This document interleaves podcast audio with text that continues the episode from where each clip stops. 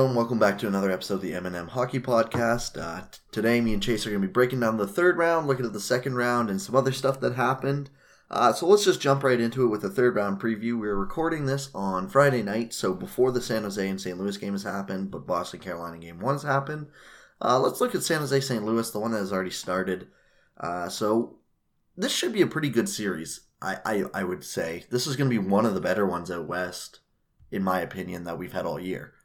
Um, I like both of these teams a lot. Who you cheering for? Probably Carlson. I don't. Really, I have St. That's Louis fair. going to the finals though, so I don't really care. It's kind of a win-win for me. Uh, yeah, I, I think this should be a lot of fun though to watch. I mean, this is two really good teams going at it, and I had Vegas and St. Uh, St. Louis in my conference final, but my take pretty much was if it wasn't going to be Vegas, it was going to be San Jose. And uh, San Jose has taken a, an interesting way to get here for sure with the two questionable calls in Game Seven, but uh, in Game Sevens, I should say. But um, Multiple game sevens, yeah. yeah, I, I when it comes to this series alone, I, I like both of these teams a lot in terms of the skill that they have. Both are amazing skating teams. Yeah, and I think it should be just a ton of fun to watch. Um, again, my X factor is gonna be Martin Jones. He actually was solid in round two, and uh, the end of round one there. So it depends what Martin Jones you're getting. Are you gonna get the one that almost costs you a series, or is it gonna be the one that saves you? Well, not even saves you, but just is average and you know gets you a win here or there, but then your team can do the rest. Yeah, it's amazing. Like, uh, he actually didn't have a terrible round or whatever, but it's amazing the Sharks have gotten this far with their just disgustingly bad save percentage. Yeah, like I don't even know what the team save percentage is, but it can't be that great. Like I know uh, Jones's goal saved above average is still dead last among playoff goalies. doesn't shock me at all. I mean, he had. It's hard to understate how bad he was in games two through five of that uh, San Jose Vegas series. And he did try his best to blow a form in game seven. Even game seven, he was not very good. At game six, he absolutely stole for San Jose. But Was that the one there where the shots were like 50 Yeah. or 20 or whatever? yeah, he absolutely stole that one for San Jose. But yeah, like I don't know that that's obviously the big X factor there uh, is what Martin Jones are you going to get on the other side? Jordan Binnington. Still Hasn't- don't have a ton of faith in Jordan No, he hasn't been like he hasn't stolen a series, but he's been what the Blues have needed him to be, and if he can continue to be that, that's like that's all they'll need to have a very good shot in this series. Um, I don't know if I have a confident prediction in this. I'll Yeah. go Sharks in seven, I guess, but I don't like. I could this could go either way. I'd say it's got to be seven either way. Six or seven, prediction, I would yeah. say. Yeah. I'll go St. Louis just for fun. Yeah, like I- I could see either way. I really like this St. Louis team. I mean, they have some really, really, really good forward depth, uh, especially down the middle there with Schenn, O'Reilly, Bozak, Sundqvist. Yep. And then on the wings, I mean, Alex Steen is playing fourth line right wing. I know Steen's not what he used to be, but if he's your fourth right winger, you're in pretty good shape. Yeah, he's still better than when Micheal Haley slots in sometimes for the Sharks or whatever. Exactly. I mean, Tarasenko, Perron, Robert Thomas, and then Alex Steen down there. And even on the left side, I mean, Jaden Schwartz. I don't know who Sammy Blais is. I'm not even going to lie. Uh, that's not a name I hear too often. Uh, Patrick Maroon and Ivan Barbashev. I mean, I like Barbashev and Maroon, especially as bottom six guys. And Jaden Schwartz is amazing. So, Yeah, Jaden Schwartz one of the more underrated players in the league, I'd yeah. say. And then on the back end, you got Edmundson, uh, Pietrangelo, Parayko, Vince Dunn, and then even Bouwmeester has stepped it up near the end. He started horribly, but it was he was coming off a shoulder injury or surgery or something like that, and he's been better since the year went on. So, and then Carl Gunnarsson to round out that defense core. It's it's a very good team, Yeah, they are very good. and it, it's not uh, not a surprise of why they're in this uh, spot that they are. Um, with that, let's go to the East. I guess we're gonna actually no. Let's swing back and look at the teams that are eliminated. So Colorado and Dallas. We figured we'd take a look at the four teams that got eliminated and kind of say where they go from here. Uh, for Colorado, it should be pretty simple. We kind of stay put, right? Like, yeah, you can chill if you're Colorado. I mean, you get the fourth overall pick. The lottery's been done. You obviously didn't get quite the luck you wanted, but you still have a top pick in the draft. They're picking 16th too, so like fourth and 16th overall picks after going to the second round. You basically can just stay put. And Yeah, exactly. And I mean, they'll, they'll have some interesting decisions on what they want to do this year because I don't think the fourth or, well, definitely the 16th overall pick won't have an immediate impact. no, unless they trade it. Yeah, and I mean, the, the, the fourth overall pick, you know, like Brady Tkachuk came in and made an impact last year, but I it's not smart in my opinion to bet on that. Probably not. But at the same time, I mean, uh, you got to be excited if you're this team because Cale Makar has looked amazing, and him and Samuel Girard together was just a, a great pair that looked amazing. And so that going forward as what your top two is is very promising. I mean, I still like Tyson Barrie, who's got two more years. Uh, it'll be interesting to see what they do with him. They got guys like Ian Cole and uh, that, and then they got to decide what they're doing with Nikita Zadorov as well. But I mean, their defense core, it's not amazing, but at the same time, you can see why it's going to be okay going forward. And Conor Timmins in the minors as well. Yeah, Timmins I like. So uh, it's and then uh, up front, I mean, they have a lot to do this uh, this year. They have Zadorov, Rantanen. Rantanen, JT Compher, Kerfoot, and Sven Andrighetto are all RFAs.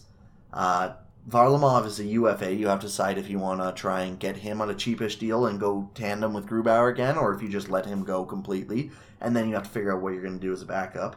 Uh, Vladislav Kamenev, who spent a lot of the year injured as an RFA, he should be a pretty cheap one, I think, because he's he didn't get to play as much as they probably would have liked him to this year. Yeah, I can't imagine he cashes out this summer.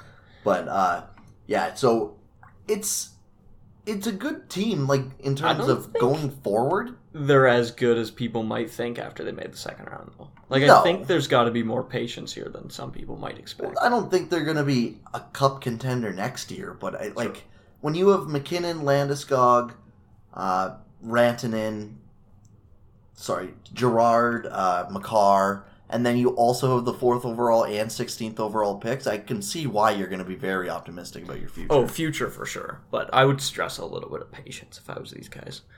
Yeah, it depends what patience is. What do you mean by that? I mean, I don't think they should be going out and trying to, you know, trade all their futures away for a cup run or anything next year. But I would expect, I if I'm this team, I want to make playoffs again next Oh, year. for sure. Um, I just wouldn't expect them to be a cup contender, which I'm starting to see floated as they're like.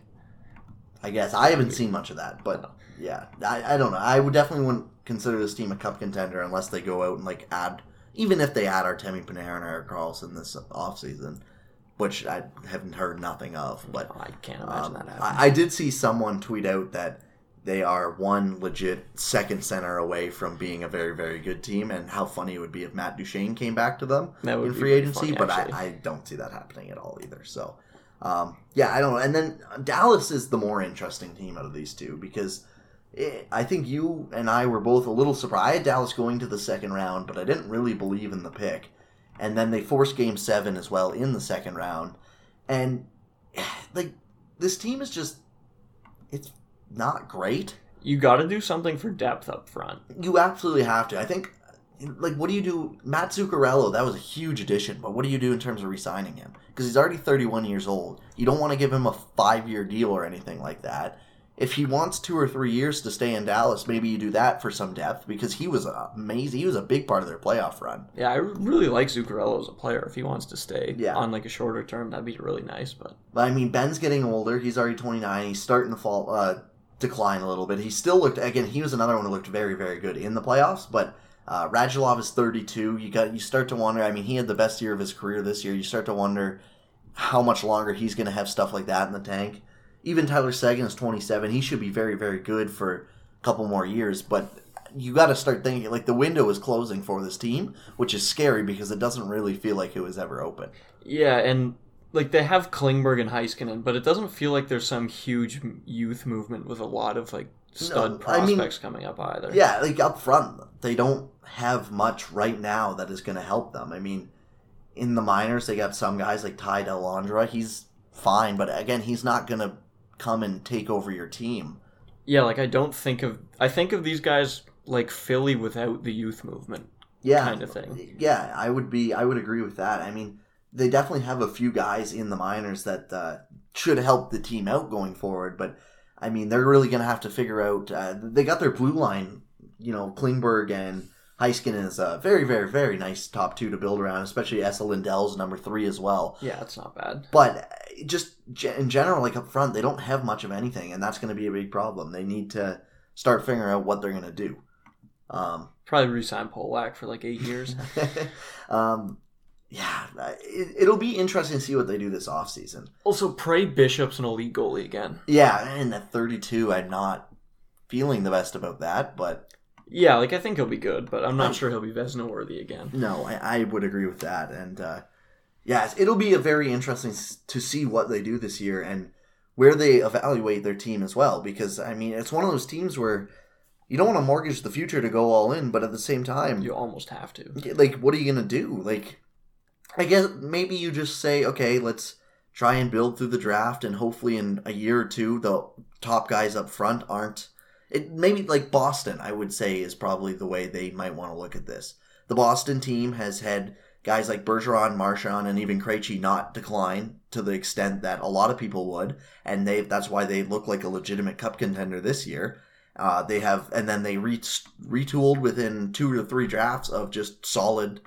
uh, guys in the middle of the first round there. Crushing the Pastrnak and McAvoy picks is And even like, I know And- we rip on them for 2015, and we should, but I mean, even the DeBrusk pick was very good. yeah, that was And good uh, enough at the time. anyways. yeah, and I mean, even like even right now, DeBrusk is a very solid player. Uh, would you rather him over Kyle Connor or Thomas Chabot and such? Maybe not, but Barzal. Yeah, and Barzal's another one, but there's two other guys who barely play on that team that have take way more should take way more flack in terms of the two picks. So Oh, without question. yeah, but I mean, hitting on some of those guys is definitely the biggest thing that you're going to have to be able to do, and I think maybe that's where uh, you look at okay, this is just kind of what we're going to have to do now. Like we're going to have to hope we can hit on some draft picks. Which is not a fun place to be in. No, but I mean, it looks like it might be the pick, and maybe this is a team that looks for someone like Jordan Eberle in free agency if he doesn't decide to re-sign with New York. I could see that. Get some depth. Yeah, and, and like I don't know, it'll be interesting to see because they uh, they really need depth up front. They were in on Tavares pretty late last year and everything. They seem to be an attractive enough place for free agents, but Yeah, I mean, like maybe they and they have. I mean, Spezza's seven point five millions coming off the books this year. Seguin's raise is going on the books this year. Uh, oh, that just starts now. Yeah, that just starts this season, Oh, this wow. coming season. He's at 5.75 right now. He goes up to 9.85. And um, Damn, that was a good contract. yeah, it, it was a very, very good contract. And uh, yeah, so Spezza 7.5 comes off. They need to re sign Mattias Janmark, uh, Brett Ritchie, and Jason Dickinson as RFAs. And then Esa Lindell and Julius Honka on the back end. Uh, Roman Polak, Ben Lovejoy, and Taylor Fed- Fedun. Both are all three RFAs, and then Spezza and Zuccarello are your two RFAs up front. So they have roughly 14 million or so coming off the cap this year. But then when you add uh, Benn's extent or sorry, Seguin's extension in, it goes up. It, they have a little less to play with, but uh, they should have a little bit of money in free agency. I don't think they'll be able to go after someone like Panera, and I also don't think he'd want to go there. But at the same time, maybe you look at someone like Jordan Eberle. That wouldn't be bad. But Just uh, someone to play behind the big three forwards. yeah, or maybe you just maybe your thing is Matt Zuccarello for three more years. Uh, yeah, that would be nice. So, uh, yeah, let's go to the East then. Boston, Carolina. Uh, this is kind of reminds me of Car- like Carolina and New York, but if New York was actually good. What do you mean? like the styles match up so much Oh. differently from each other, Yeah, and uh, Carolina should want to play this game five v five on five as much as they can. Oh god, yeah. Uh, you have one of the most deadliest power plays in the league in Boston's, and then you just have one that just takes point shots for forever on end in Carolina's. And uh, so, if I'm Carolina, I really just want to be playing this game at even strength because that's where they excel and that's where they can beat teams. Uh, it's one of the ways.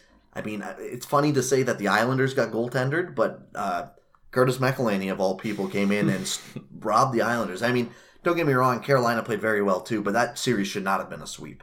I don't even think Carolina should have been up going into games three and four. Most series probably shouldn't be sweet. No, and I mean Carolina got outplayed in Long Island, or well, in Brooklyn, I guess, in games one and two. Their goaltender Peter Mrazek and then Curtis McElhinney stopped them, and then they outplayed the Islanders in game three and four. That's so. a league goalie, Curtis McElhinney. Yeah.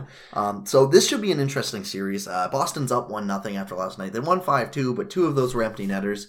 They scored two power play goals in about thirty seconds to start the third period last night. That was sad to watch. Yeah, and um, so again, the- Carolina's got to stay out of the box. It's as simple as that, I think. And it'll be interesting because Boston, uh, it's been talked about so much. They like to slow the game down. They like to grind you out and forecheck and hit. Whereas Carolina, you the frantic pace favors them much better.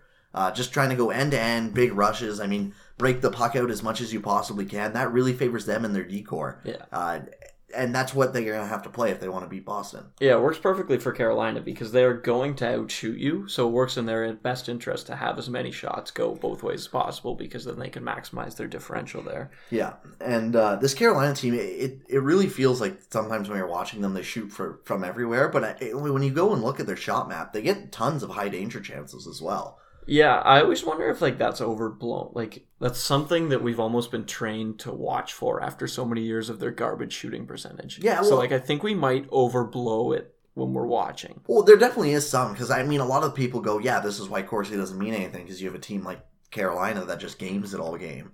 But But then you look at the heat map and they still have a yeah, because well, I mean, anyways. a lot of their things is, I mean, they do shoot from the point or just at the outside of the hash marks for no reason a lot of the time. they do take bad shots. There is times where they you probably go, okay, you could probably not take that shot, but a lot of the time when you take a point shot, they got three guy or two guys standing in front of the net. So guess what? There's a high danger rebound sitting right there. exactly. And I mean that's I think that's some of it. So do I think it's a little overblown? Yes. Do I think their numbers are a little overblown as well? Yeah, probably. I mean when you're a 58% possession team, you're probably not destroying teams that much when you're third in your own division.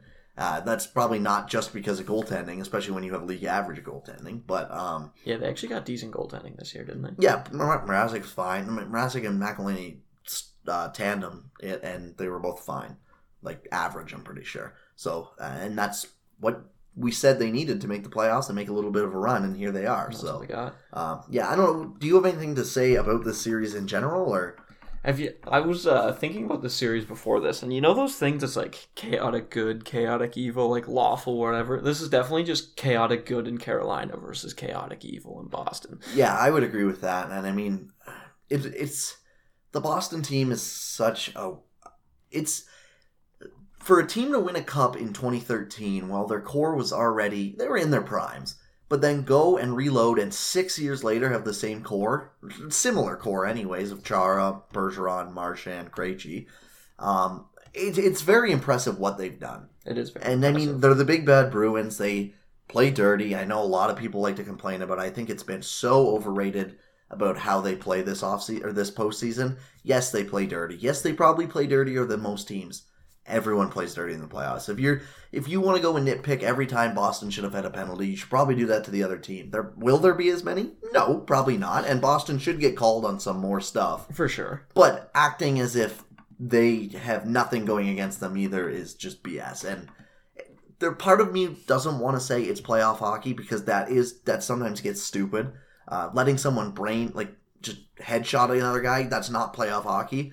However, playoff hockey is chippier, like more chippy. Uh, like there's more scrums, there's more later hits. It doesn't have to be blindside hits, a but higher percentage of shots get blocked. Yep, finishing your checks, all that stuff. Like it happens. There's more little slashes or heck, step, so stepping on your skin. too. Yeah, like Yeah. just all that little stuff. And I think if you want to complain about it, I if you want to say the rule book should be called as a rule book all year, I'm not gonna have a problem with that. But at the same time, it's not. So you can't complain that they're the you can't say that they're the only team getting uh, an advantage from this. Yeah, they're definitely not the only ones that do. And if these playoffs should have taught us anything, it's that the refs probably aren't good enough at their job to conspire to screw a team Yeah, that- nonchalantly. that- yeah, I think we talked about it last week, but the the whole idea that the league or the refs are out to get a team is just the dumbest thing I've ever heard in my life. Connor McDavid, I think it was said on Puck Soup this week. Connor McDavid would not go to Edmonton if this league was rigged. Yep. Like, I, I think we said that We've, last week yeah, too. we've said that before too. like, it's just as simple as that. Auston Matthews would be in Arizona, and Connor McDavid would like to be in Toronto, or another not as great mark or need mark that needed him Yeah. right? Uh, It's just uh, it's as simple as that. Uh, let's go to the teams that they eliminated. Then uh, two teams that are very interesting: Columbus and the Islanders. Where do you go from here? If you're Columbus, I mean, first of all, is this worth it? You mortgaged your entire future for well, and they still do have some okay pieces in the minors, but in terms of drafting, you mortgaged your future for uh, a round one sweep, which is granted is amazing, but then also a game seven or game six in round two, and you're done now. From the outside perspective, like just a more uh, level-headed. Not a chance in hell it was worth it. But from a fan's perspective who had never seen a team make the second round of the playoffs or whatever, I bet you it was really, really fun to watch. And they'd say, like, what's the saying? A missed first round pick sets you back two years. I bet you they'd be okay with being set back two years for this. Yeah, and I mean, so that I think this was I'm just listening to the Puck Soup podcast, so I, I'm it's fresh on the brain. But this was another thing they kind of debated. It was for a lot of fan uh, for a lot of franchises, this would not have been worth it. I know we talked about this at the deadline. If this was say Montreal, this would have been absolutely idiotic, just stupid to do. But this is a team that had never won a playoff series in 20 years of existence. 20 years, and they hadn't won yet. At the, at some point, to keep fans or make new ones, you need to make some of these memories. And yeah, I don't. It'll be interesting to see because so if you go to Cap Friendly and look at their draft chart, they got no first rounder, no second rounder, no fourth rounder, no fifth rounder, no sixth rounder, no seventh rounder, but they have Calgary seventh this year. Next year they have no second, no third, and then the year after that they have no second. So they don't have a second round pick for three years. They might, if they re-sign Duchene, they won't have a first round pick for two years, and they don't have anything other than their third and Calgary seventh this year. They're not drafting much this year. Um, no, they're not. Did you see the report that I want Kekalainen to do this? You see the report that because the Browns didn't pick in the first round this year in the NFL draft, their GM just trolled other GMs by calling them when they were on the clock. so it was their time to pick. He just called and said, "Hey, what are you doing here? Do you want to make a trade?" Every time, and he, he like I, that came out today that he was just kind of trolling with other people because he didn't have anything else to do. And That's awesome. I, I think that's hilarious. That's something Kekalainen should do. But yeah, they're not doing much this offseason in terms of drafting, but uh, like but they're doing a lot this offseason. where do you go from here? I think it's it's well, we know Bobrovsky's gone. He just put his uh, condo up for sale in Did he? Columbus today. That was the report that came out. We kind of knew he was It gone sounds already. pretty good that Panarin's gone. Do you try and resign Dzingel and Duchene? Like, do you keep anyone, or do you just go art? Like, because they, the team next year is not going to be great, but I don't think it's also going to be as bad as some people might think compared to other teams. I mean, like, you have Seth Jones and Werenski on the back end. You have Pierre Luc Dubois to build around up front. Dubois without Panarin will be interesting. It will. I still think that when you're a center, I mean, Panarin's amazing. He's elite. But I think if you're a centerman, you got to be doing something right too. You're not just going to be dragged along by a winger, even if that winger is elite. That's fair. Just looking at the rest of their forward core, you're basically asking Dubois to be like a franchise forward. You have to. I mean, you got Wen- Wennberg and Atkinson. I think they're trying to move Wennberg, if I heard correctly. They really don't like Wennberg. No, I mean, like, so I don't like the the forward core is not very good, but I mean, you also have. I would probably see. So they just signed uh the guy from overseas, Elvis. I'm not even gonna try and pronounce his name. He, I think he played in the KHL the past couple years, and he was solid. I used to get good in shell all the Yeah, time. so you have him and Joonas Korpisalo. Do you maybe sign Keith Kinkaid and do a tandem of the three of them, or sign or send Elvis down to the minors for another year? I doubt he'd want to do that, but you never know. it can't hurt to have No. goaltending depth. And then, like on the defensive side of things, you got Werenski, you got uh, Seth Jones, you got Nutivaara. Um, you have Adam Clendenning and Scott Harrington to make decisions on. Um, and Adam McQuaid, I would let him walk. And then you have Oh, David God, Savard. Uh, I forgot they traded for McQuaid. yeah, that was one of the. They gave him a seventh, I think, for him, but Still. yeah, like, not a great. That was one of those don't do that five times a year decisions. Yeah. Um yeah, and then up front, like outside of the guys we just mentioned, I could see them definitely looking at Dzingel as a guy they might want to resign because he'll be cheaper.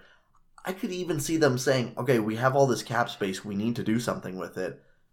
Hello, Matt Duchene. I could see them doing that, and I think that would be a huge mistake. I don't think this team should be trying to win right now. I think the guys we mentioned are still young enough that, I mean, you're going to have to wait this year, but if you go next year, you get your first round pick. Maybe you try and trade a few guys off and get a couple second or third rounders to make up for the ones you Recoup lost. some assets again. And then you take 2020 and maybe even 2021 as just more retooling years. You could get a very good looking young team again going. Yeah, and they still have enough young pieces. Like, say you retool for two or three years. Jones is 26, 27. Dubois is 22, 23 in his prime. Like, Werenski's 23, 24. In his prime as well, Yeah, yeah. So, and I mean, yeah, like that's probably what I would do with it. I would too. Just, But I could see them throwing a lot of money around as well. I I, think if they signed Duchene, that would be a huge mistake. I don't think I it would think because might Ottawa do would get it. a pick. the f- another first rounder, and that's really what we want. Ottawa so, would be in the Duchene situation again, which would be hilarious. yeah. Uh, let's switch over to the other team, I guess. Then First though, odds towards gets fired. I would. I don't know.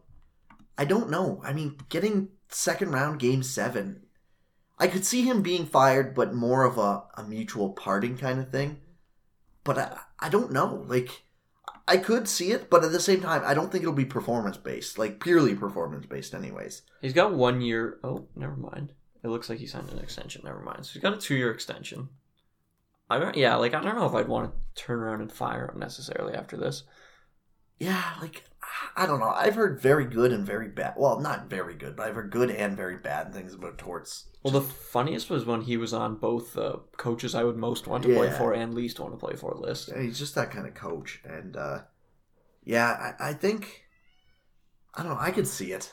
I could definitely see it, but I, at the same time, if they keep him around at least for the start of next year, uh, that's definitely a possibility. And then maybe if the team goes downhill, they go, okay, let's fire you, Yeah, that's true. let you go. But uh, yeah, I don't know. We want to move on to the other team that got eliminated. Then the New York Islanders. team that definitely won't be firing their coach. Nope, they definitely will not. Uh, they're in a very interesting spot. The Islanders have a lot of decision, like a lot of decisions to make this offseason. Uh, they're another team that has a bunch of their guys expiring. Uh, as an Ottawa fan, I can say don't completely buy into this hype. I mean, they obviously went to round two and not and got swept, and not round three. So I think it'll be way different for them. I don't think they'll buy in that they're a, an elite level team just yet, and they need to go acquire a guy like Matt Duchene through trade. Um, but they look at their cap friendly page. I mean, Jordan Eberle's up, Brock Nelson's up, their captain Anders Lee's up. Uh, then you got guys like Valtteri Filppula. All their bad players are locked in though. Yeah, Anthony Beauvillier's up, Michael Dal Colle is up, uh, and then Tom Kuhnhackl's up. And then on defense, they got Luca Sbisa and Dennis Seidenberg. So, and then in net, you have to figure out what you're going to do with Robin Lehner. So the big guys are Robin Lehner, Jordan Eberle, uh, Brock Nelson, and Anders Lee up front, and then in net, obviously, and uh, also Anthony Beauvillier as an RFA. But uh, yeah, so they have a lot of UFAs they need to figure out what to do. And again, this is one of the biggest problems with them signing so many fourth line players was that they're not going to have enough space for everyone. And not even cap space, but roster space. I mean, they're going to want to eventually start getting guys up from the minors that they have. Like Kiefer Bellows, I would imagine that they should want him up next year. That's a problem. You'd think you'd want to give your depth roles to guys like Bellows and Ho-Sang and all that. They're going to have Oliver Wahlstrom soon enough. Maybe not next year, but maybe the year after. Or even, like, what happens if he comes and he's your best player in camp? But you go, no, we can't because we have Leo Komarov locked in. Yeah, and Matt Martin locked. in. I mean, like they have, and Ross Johnston has an NHL contract. I mean, they'll probably just send that down, but you know, you, you, can bury Johnston at least. but like you have, you gave a modified no move clause to Komarov, so you have Komarov, Matt Martin, Casey Cizikas, Cal Clutterbuck, and Ross Johnston all under contract already for next year. That's five guys that I would put at fourth line players at best. Like at best, yeah. at best, like some of those guys aren't probably aren't NHLers. yeah, like just having your fourth line locked in is just generally not a good thing. And then having your third line almost all locked in on top of that too is just not. And like Tom But- Kuhnhackl is playing second line in the playoffs sometimes this year. What makes you think they don't want to at least give him another shot? I really hope they buy into their own hype. Like, it'll be interesting to see what they do with Jordan Eberle, or if this play a little bit of a playoff run here convinced him that maybe they should stay. I think Anders Lee will stay. How often does a captain walk away in free agency? I mean, I had I had two get traded because they were going to walk in a row, but Fair enough. um, Seems odd though. I can't remember very many times the captain just walking away. Yeah, I can't remember a ton of times like that either. Maybe we're missing a couple obvious ones. We probably are. yeah, like it's So- not very, it's not common eh, for sure. Uh, but yeah, like you look at you look at their roster, and it's just you have a ton of guys on that you want to bring up, or you should be wanting to bring up soon enough. And same with their defense; it's almost all locked in for next year. Boychuk, Leddy, Thomas Hickey, Ryan Pulock, and Adam Pelech. Not the worst, and Devon Toews. Not the worst six to have, but I mean, at some point you're going to want some space, and you have all these guys. So many of these guys signed for four years or three more years, Yeah, it's weird how locked in they are to this team. and so I don't. It'll be interesting to see what they do. I mean, I could see definitely one of Brock Nelson and Jordan Eberle not returning, if not both. If I think Anders both. Lee should return. But I mean, he's probably going to get a pretty big paycheck. He's definitely going to get a raise from the 3.75 he's making now. Yeah, and he's definitely a good player on his own, but at 28, that contract might scare me. Yeah, I mean, he's had 51 and 62 and 52 points in his past three seasons with the Islanders. So there's no doubt he's going to get paid probably in, I'd say, the five or six million range. I would think so. Maybe six is what I would probably say. I saw someone saying that Jordan Eberle is going to take six again this year. Like, not a rumor, just that's what they had him at. I, I think that's insane. I think Jordan Eberle will absolutely get a cap uh, increase. I would expect him to make more money. I think seven to seven point five will probably be what he looks for. Maybe eight, but I mean, Eight would be with pretty Pana- ridiculous. with still. Panarin on the market, I don't know if he can command that. But then again, maybe some team that is really in on Panarin doesn't get him and goes, "Well, here's our consolation prize, in Jordan Eberle. Here's a lot of money." wouldn't shock me at all. I mean, we've seen it happen before, so they have a lot of decisions to make, and it's tough. I mean, even Jordan Eberle, like, you kind of need to re-sign him if you want to be good, but at the same time, like, he's 28 already. You got to go into like so this team sucked last offseason. They still are a collection of not elite hockey players And I Matthew Barzal. and Barzal. Yeah, like they're still not a good group of players, so I think you really need to start the retool. Yeah, like, and then you got to figure out what you're doing with Robin Lehner and how much he wants, and do you give him another one year prove it thing to see if he he's not. I don't obviously he's not going to be another nine thirty season, but if he can even be like nine twenty or even nine fifteen, where it's like league mm. average and or above, a little bit above, he's like the eighth best goalie in the league or whatever. I mean, that would be worth it to resign him, obviously. If I'm Robin Lehner though, I'm probably trying to cash out this offseason. Yeah, I definitely would be as well. I don't know. It, it's such a tough call. It's going to be really interesting to see how Lamoriello handles it, and I, if I'm being honest, I don't have a lot of faith. I don't either. I think if they do anything but the retool we all wanted them to do last summer, it's going to be a huge mistake. Yeah, and I mean, it'll be an interesting summer of listening to Islanders fans talk about how we said the same thing last summer, but uh, it was the same kind of idea for Sens fans too about, oh, uh, yeah, our team's actually bad. No, it's not. And then turns out the team is actually bad. Yeah, it turns out a collection of players that aren't that good usually form a team that isn't that good in the standings. Yeah, and yeah, I don't know. They, it's going to be a very. They have a lot of decisions to make, that's for sure, and it'll be interesting to see. Uh, let's move on to another thing that'll be very interesting to see how he handles it. Ken Holland, uh, promoted or hired by the Edmonton Oilers to be the new GM. So I guess we do we we didn't even talk about Steve Yzerman going to Detroit, did we? Either No, I don't think totally we did. forgot about that one too. So we have a couple GM signings. Steve Yzerman in Detroit. Let's start with that because that's really cap trouble there. It'll be interesting to see if he can do what he did with Tampa in terms of building that team up the same way he can do with Detroit. I think if if I'm Steve Yzerman, I this is obviously smart. Uh, I mean, you have probably three years of grace before anyone can even will anyone even question you because if nothing happens for three years, you go, well, we stepped into Justin Abdelkader. I mean, even Frans Nielsen, Darren Helm, all locked up long term. So I- what was I supposed to do, right? I mean, people still go to bat for Ken Holland, whose best draft picks were before we were alive. Yeah, So and I mean, maybe even have longer than that in terms of a grace period. Exactly. So, I, but I mean, he really does have two or three years at least to rework this team how he wants it. Uh, he does have a lot of work to do, and he better start figuring out how to offload some contracts this summer. I know they're getting some money off the books. Thomas Vanek's three million's off. Kronwall's four point seven five is off, but when it comes to, I mean, they're really using LTIR with Johan Franzen, Mike Green right now, and Henrik Zetterberg. But uh, look at next summer. They have two, four, six, six RFAs up and or seven RFAs. Madison Bowey, Jacob de la Rose, a couple guys I've never even heard of, Tyler Bertuzzi, Andreas Athanasiou and Anthony Mantha. So there's a couple big names in there for the team. And they're gonna need to figure out how to pay these guys.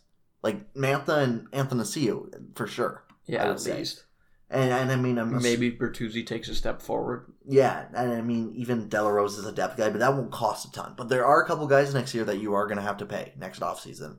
And so he's really going to have to figure out what to do and how to rework. And I, I don't hate their prospects at all. I like Filip Zadina still a lot. I know he didn't maybe have the season everyone wanted him to have, especially when you compare him to some other guys in the draft. But uh, Joseph Veleno, I really like as He's well.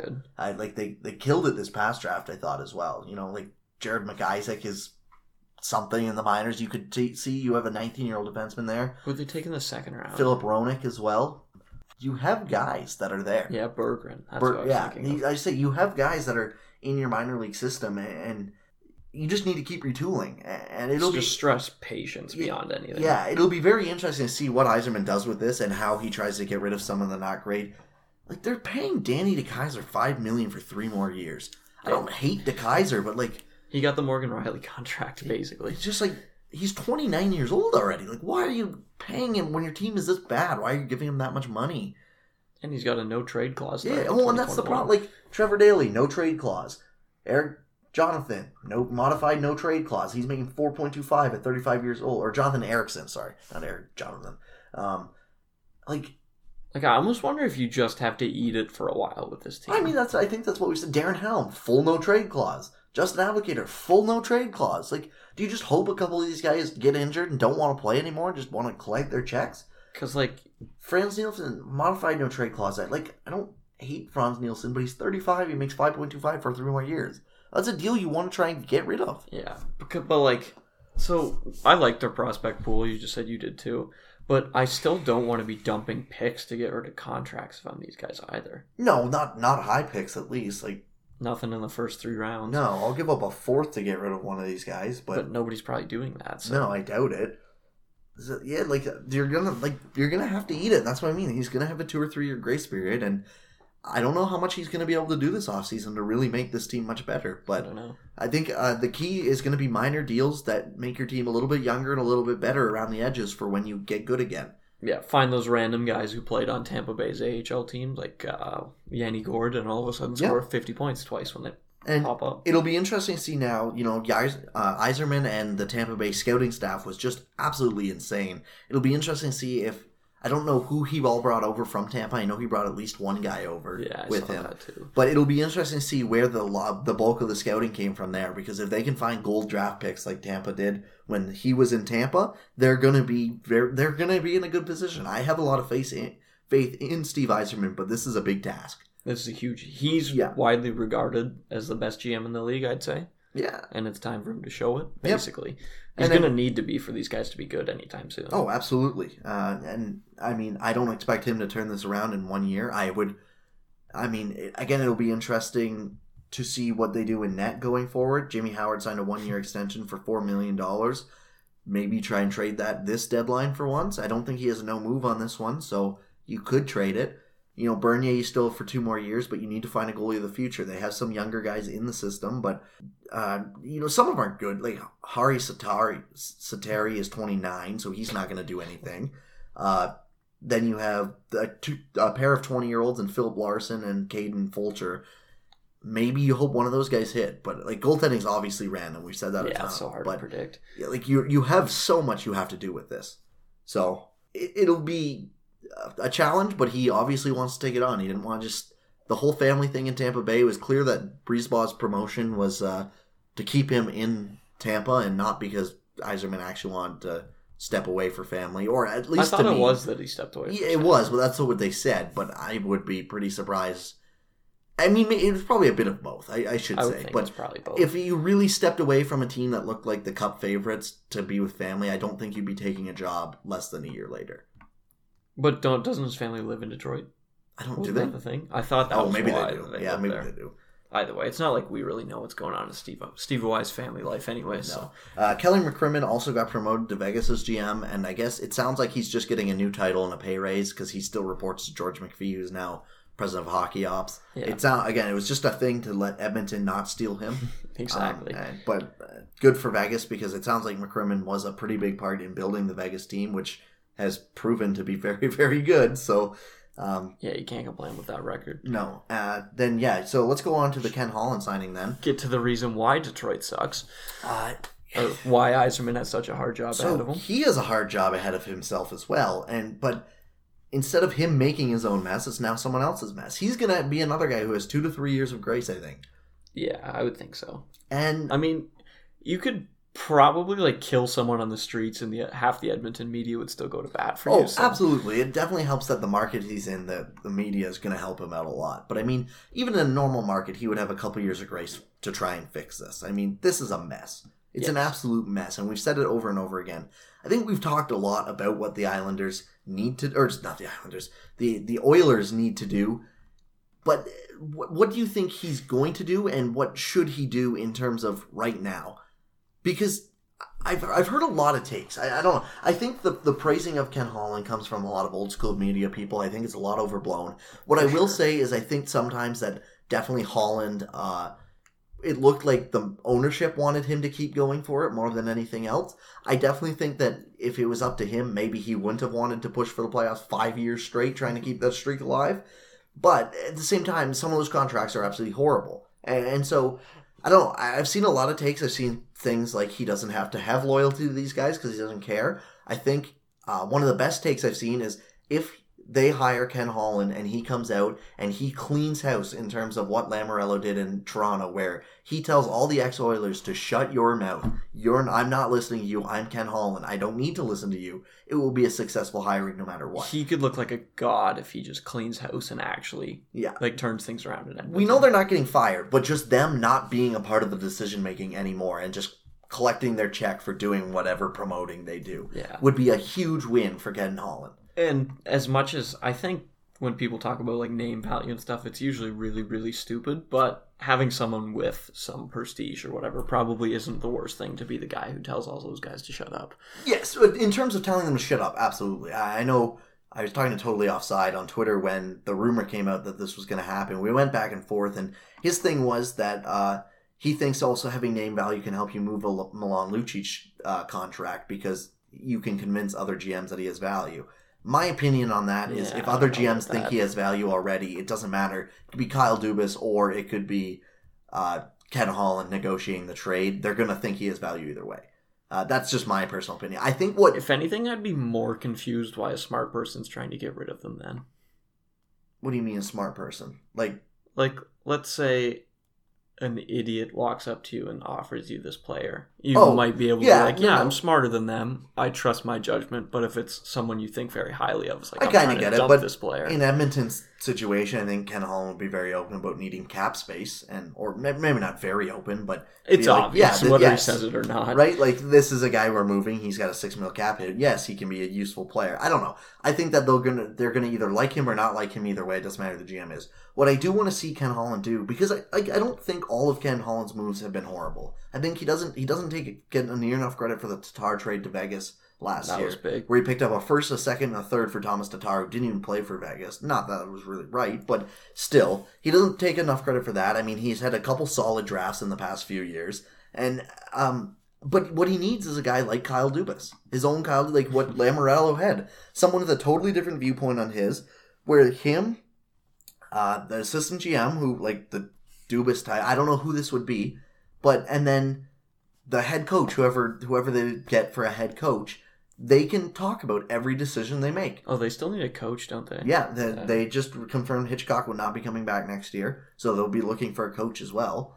Uh, it'll be interesting to see who they go after. But for this team, like Ken Holland needs to clear house in terms of the voices. It needs to be him and whoever he brings on with him, not the ex Oilers. It needs to be his staff, and his staff needs to be diverse. That's the biggest thing for me. I think I have been absolutely talked into that Ken Holland will like it doesn't have to be a total failure, but at the same time, I'm not I'm not real convinced bas- based on his past 3 or 4 years that why we should be excited for Ken Holland either. Yeah, I wouldn't be thrilled, but I would also think there's some reason for optimism relative to what was just happening. Oh yes, I mean he's not the worst option out there. Uh, I mean I would probably take Ken Holland over uh, Mark Hunter. I think they have the same kind of mindset, but Tom Holland does actually not Tom Holland, Ken, Ken Holland. Holland. yeah, Spider Man's going to be the GM. He's going he's going to actually have some name value out there. You know, like Mark Hunter coming in and telling everyone to uh, shut up probably wouldn't go over very well in the media, but Ken Holland doing it probably would, or not maybe not probably would, but definitely wouldn't be as bad. As He'd have better odds Right. going well. and so I don't know. Like I, I think that it wasn't the best option at all, but it wasn't the worst either, and it can be good. But things have to go right, and I'm not entirely confident in that. I don't think I'm, yeah, very confident at all. because my biggest thing is like if he does hire like if he does hire a, a very smart GM or some or assistant GM and they can kind of go back and forth on things like that, I think it would be a solid hire for Edmonton. But the problem I have with that is if that's what he's going to do, why did he not do that in Detroit? He presumably did with Steve Yzerman. But, But- not really. Yeah. Like Detroit hired him and then he was like, "Oh yeah, I'll stick around," and then ran away. Like Yeah, like I don't know. The way Detroit has been run in the past few years, he has not done the things that he has to do in Edmonton, no, not- other than draft well last year. Yeah, not at all. And I don't know. I think that I would have gone way different. I would have tried to find someone completely new if I was Edmonton. Uh, again, not one of the 200 hockey men or whatever, which Probably someone Holland with a kind of is. degree and Yeah, like, I, I don't know. It's just, you're Ken Holland. What's your first move? I don't like, go talk to Connor McDavid, I would say. Say, here's what, here's what our plan is. Uh, what, what I will say about Edmonton is this is, as bad as their contract stuff is, it is easy to fix in that what they need to fix is they have to find the easiest things. Oh, you could look like a god so e well, not easily. I actually think it's going to be quite hard to turn Edmonton around.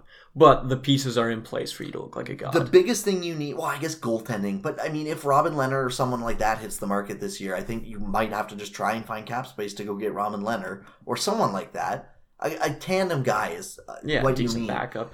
And um, anyway, you need him, and then you also need to find winger depth, wingers, and wingers to play with Connor McDavid and Leon Draisaitl shouldn't be that hard, and is the easiest thing to acquire in the NHL. It should be so easy to pump and dump players with Connor McDavid on your team. Absolutely, and even you know, and then put Draisaitl down the middle, and even Ryan Nugent Hopkins. I mean, you got Sam Gagne on the team. I don't mind Sam Gagne as a depth guy Yeah, he's on your third or fourth line. He can play still. He proved in Columbus he can play on a fourth line and do well on a second unit power play sort of thing. I mean, like maybe you sign Alex Chiasson as your depth guy, but like I still don't agree with not trading him at the deadline. But whatever. Like I don't. know, You have like you need to go out and find some guys that are going to be able to contribute and in a big way on your wings. And as hard as that is, it's the easiest position to go find. It's easier than centerman. It's easier than the fenceman, and it's easier than goaltending. I think goaltending, someone like Jacob Markstrom to the Oilers would make all the sense in the world to me. bad.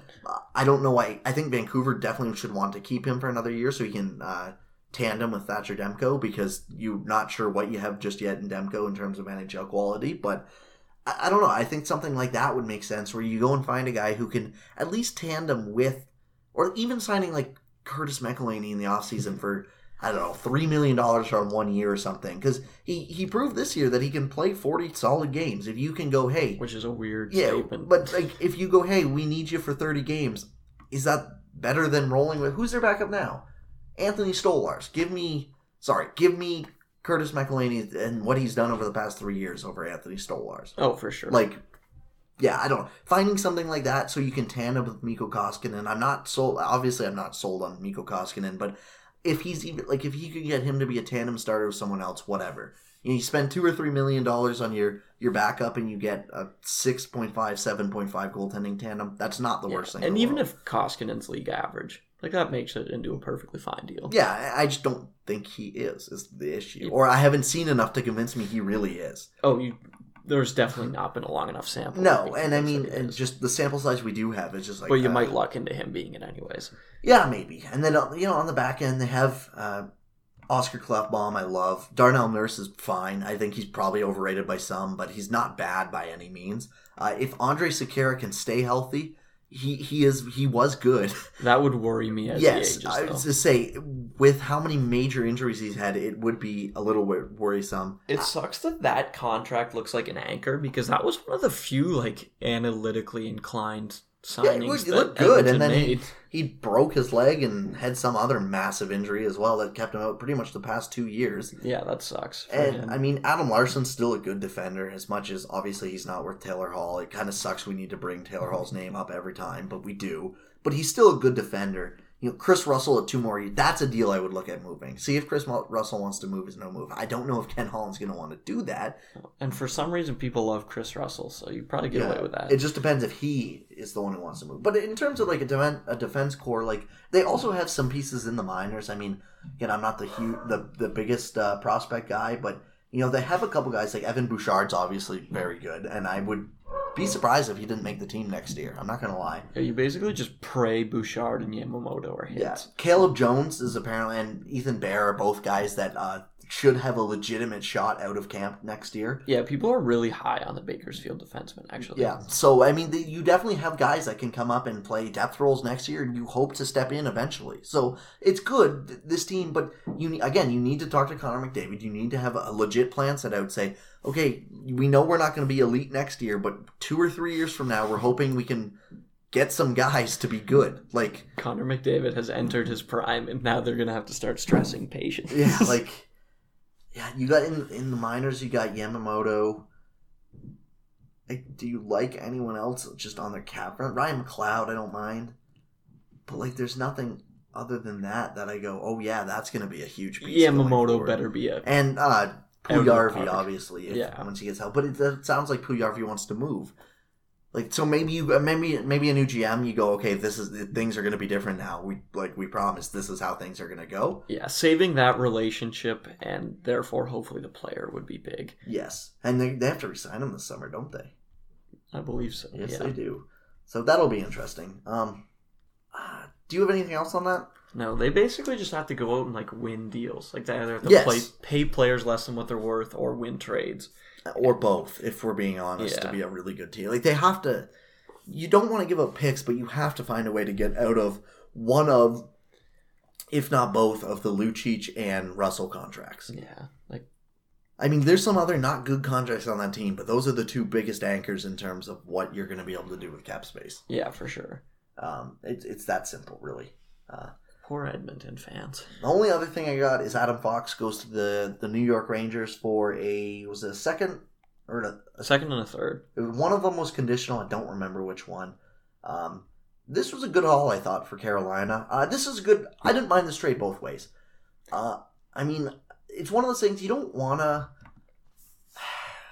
I, I sway back and forth on this a lot. So if I was a Rangers fan, I'd be a little upset. me too, but at the same time, you got a very good prospect in Adam Fox. That's the so So this is one they have the picks to burn, but that doesn't mean you should burn Yeah. them. Like It's- I'd be angry while admitting you still probably can't complain because you got Adam Fox. Yes, exactly. Uh, It would be. I think they gave too much up to get a guy who was clearly going to Who basically land in New York. Yeah, But who basically just said I'm playing for the Rangers. the thing is, you get him a year earlier, and that does have some value to it.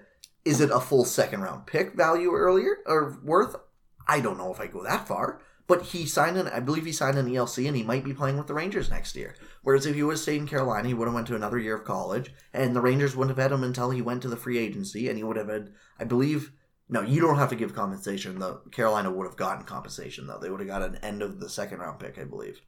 I believe Oh, that's what. Na- or third round. That's what Nashville got when, uh, what's his name went. Jimmy Vesey went to Oh, the. Rangers, but um, I forgot about that whole saga. yeah, so they they traded away their second round pick this year and uh, a conditional third next year, and it's the conditional third is if Adam Fox plays in 30 games this year, the third round pick will become a second next year. So it's either two seconds or a second and a third.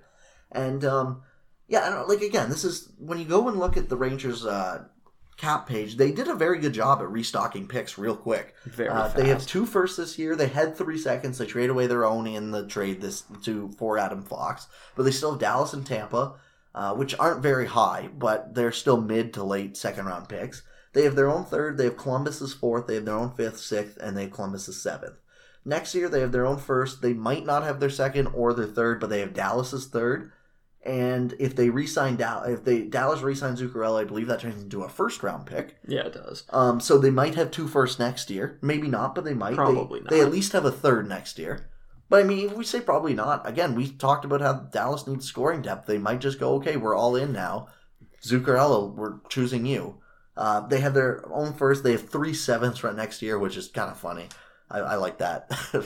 so unnecessary. It, it really like is. It It, reminds me of our Madden GM league. I think I probably have 12 seventh round picks next year because whenever I need a little extra in the trade, I'll just add one in. They are nice to just But- throw in the end there. Yeah, but uh, yeah. So I don't know. Like they've done a very good job at restocking the the pool, and I mean they have a super young team going into next year too.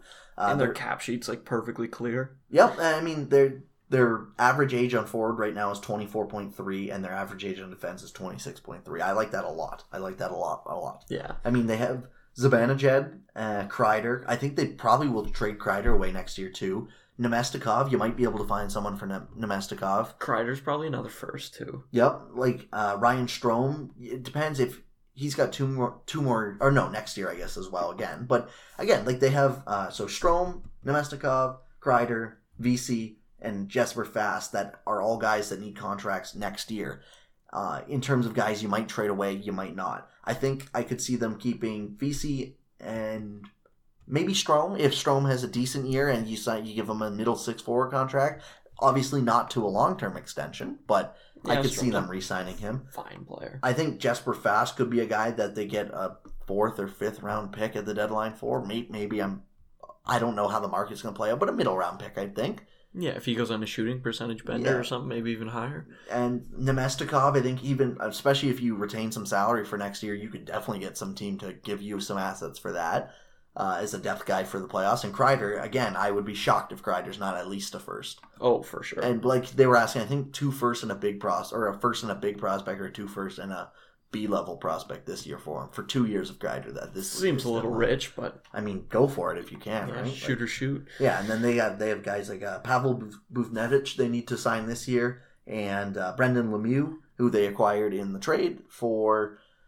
I'm blanking on his name. Hayes, thank you. Uh, and then yeah, you have Filip Chytil, Lias Andersson, who I, I like both of them a lot. Uh, Brett Howden as well. Um, and that's just on forward. I mean, on defense, you got Shattenkirk. I think they probably keep Shattenkirk at two more years. Why not let him be your veteran in the room? Like Marc Staal, hate that contract, but uh, you're just gonna have to eat that.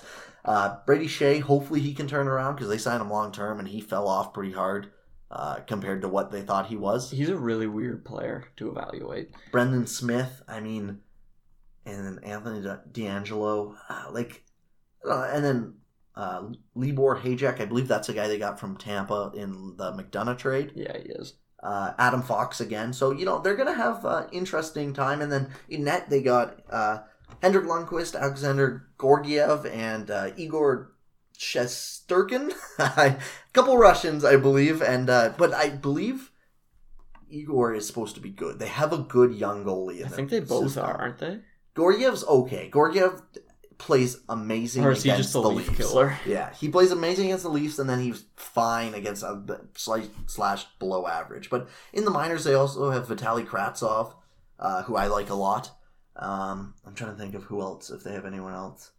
That's about it in terms of big prospects. I mean, they're going to add Kakko. Yeah, yeah. I should just say they have the second overall pick this year, and that's going to be huge. Uh, Kakko or Hughes. I think New Jersey will go Hughes, but I mean, I'd be really surprised. Kakko really is making a case that he could be the best player in this draft, and and not to the same like I think more of an extent than Laine Matthews was. Like I think Laine Matthews was a lot just of talk. Well, I've seen like a lot of more analytical people actually have Kakko one, Yeah. whereas I didn't see any of that with Matthews and Laine. A. No, it was just Laine A. It was a week before the draft. Like holy crap, we need to talk about the draft. Let's try and pump this guy up. The same way Eichel did things that McDavid couldn't do. Yeah, exactly. But uh, yeah, so I mean, uh, for Carolina, I guess we haven't talked about this at all. For Carolina, being in the third round, getting a second and a third round pick is very nice. Good for them. uh, especially for a guy you knew wasn't coming back to you. Uh, he was part of the Dougie Hamilton trade. This is very good value considering everyone knew where he was going to turn up. I think this was a very good deal by Carolina. It's weird. So I think I'd rather have Adam Fox than even two seconds, assuming he plays 30 games next Me too. year. But I still think Carolina won the deal. Yes, because they knew he they weren't getting Adam Fox. It was either nothing for Adam Fox or two seconds for Adam Fox. And Yeah. I mean, when you look at that, there you go. Like it seems pretty easy to to go with there. So yeah, I don't exactly. I don't have much more to say this week. Hit a solid hour almost there. Um, More than I thought we'd get out of this Yeah. week, to be honest. Me too. There was a lot more news, I think, than we realized. Uh, yeah, I don't know. Well, I didn't get to watch too much of the second round. Chase and I were talking about with work starting and stuff. We've both been real busy. Uh, yeah, do you have anything coming out soon that people should? Probably not. I keep trying to work on stuff and then I get bored and don't finish it. So Uh, yeah, I'm starting a new series, not on hockey. is Uh, have you said it yet? no, I have not said it yet. If it'll be out, I'm hoping in three or four days. So within the week. By the next time we record, it should definitely be started. I, I am very excited. Oh, you're starting It. it that early? I, I I already wrote the first thing up for it, anyways. But yeah, so you can find all that on NHL Sends and stuff on Twitter and Chase the CM Hockey sixty six. I should have some more stuff coming out on the Sens as we get closer to the offseason. Right now with the playoffs, the Sens aren't Pretty doing much. dead for Sen stuff. I'm not gonna do draft analysis or draft articles or anything like that. That's not my forte. I don't know enough about the draft to give good content about it. Um, so yeah, once they get to the offseason, they start signing or looking for a new head coach or stuff. I will have some more pieces out. DJ Smith, here they come. Oh my god, I would be so mad. DJ Smith is not the answer. I think almost anyone else I would be happy with. Mind you, I get. I, now we can get this in another Well, time. we probably got all summer Yeah, this I, one. so- I will say DJ Smith. I don't think Ottawa's next head coach is going to matter as much as anyone thinks. I think their next head coach is going to be the guy that tries to get the team to just grow, and then he'll be fired when the team's good, anyways. In my opinion, anyways. I like obviously that's not the plan or any team's plan, but I mean when a head coach lasts two years. I was going to say the life cycle of a coach is two years. They're not going to be good in two years. So yeah, so what I will say about DJ Smith is apparently he's a player's coach. All the players love him. If you have DJ Smith around for one or two years to help your team grow in terms of personality, I would it wouldn't be the worst thing. But given how he's utilized Toronto's defense and PK, I'd be really scared for the on ice product. But anyways, yeah, sorry. You uh, you can find me on Twitter. I I will have a new huge series coming out. Uh, I really hope I can announce it soon. But I'm very excited for it, and I'm excited for you guys to check it out. And uh, other than that, I don't think. Do you have anything else to say? No. Well, thanks everyone for listening, and we will see you all next week.